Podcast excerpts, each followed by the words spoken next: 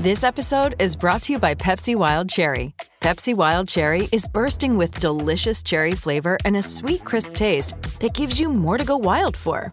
Getting wild may look different these days, but whether it's opting for a solo Friday binge watch or a big night out, everyone can indulge in their wild side with Pepsi Wild Cherry. Also available in Zero Sugar. So grab a Pepsi Wild Cherry and get wild.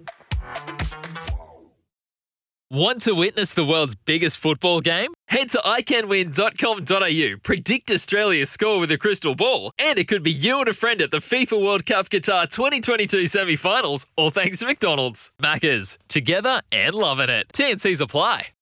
Palmerbet on the edge of the box. Oh, it's a straight up!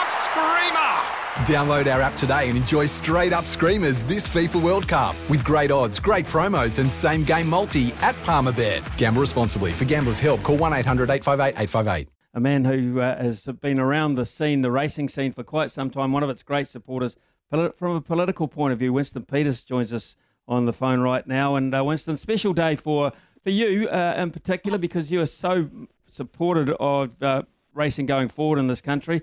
They needed a synthetic track, and you're going to cut the ribbon to open it officially today in Cambridge.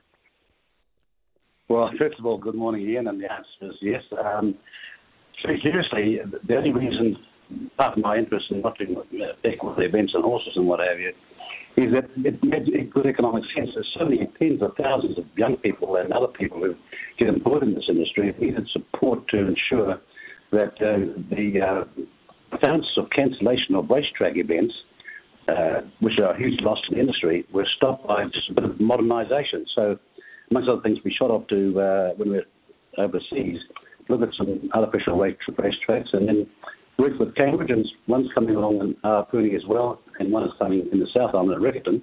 So that the cancellation stop is all-weather training and all-weather um, racing in this country. And so uh, it's a bit of a delight, actually. But can I just say, without giving you too long an answer, I took the job because I wanted to prove my economic theories work. If you put in the investment, you'll get the outcome. Winston, it's it's not just uh, a great investment in that regard. It's a huge employment industry, isn't it? The, the racing industry.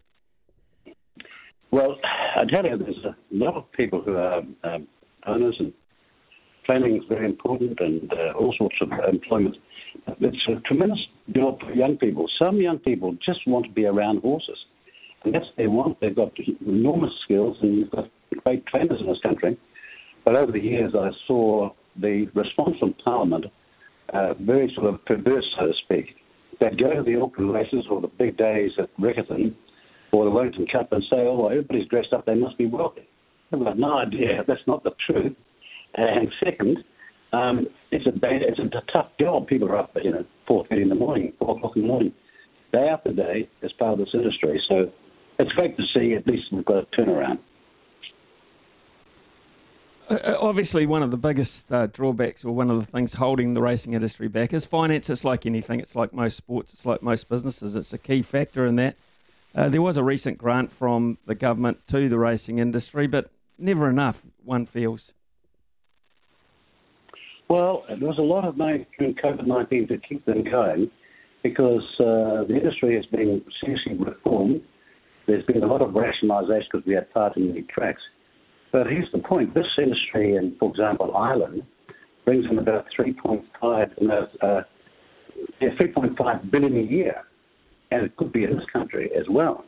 Second, uh, we should be a major exporter of horses in the way that we are at the moment, because we just haven't put the infrastructure in and, and resources into health in, in the first place. But here's uh, another thing you should remember. This was an industry that was being taxed 20% on gross, while casinos were being taxed 4%. Foreign owned, 4%, and New Zealand owned, 20%. How is that fair? So we fixed all that up as well. Winston Peters, uh, thanks very much for calling in. Um, it was great that, that we've got that information. In fact, we should book a longer interview with you because um, we really need to get out uh, the, the, nuts and bolts more on the racing industry and just how it's working and how it's faring uh, because it's so important to uh, this country. And, and just uh, reiterating the fact that Winston will be on course today at Cambridge uh, and he'll be cutting the ribbon to officially open the brand new synthetic track. It's Tyre Power's Big Footy Final Sale. To kick things off, you can get the power to buy three and get one free on selected Toyo passenger car and SUV tyres. Tyre Power's Big Footy Final Sale can't last. Visit tyrepower.com.au now.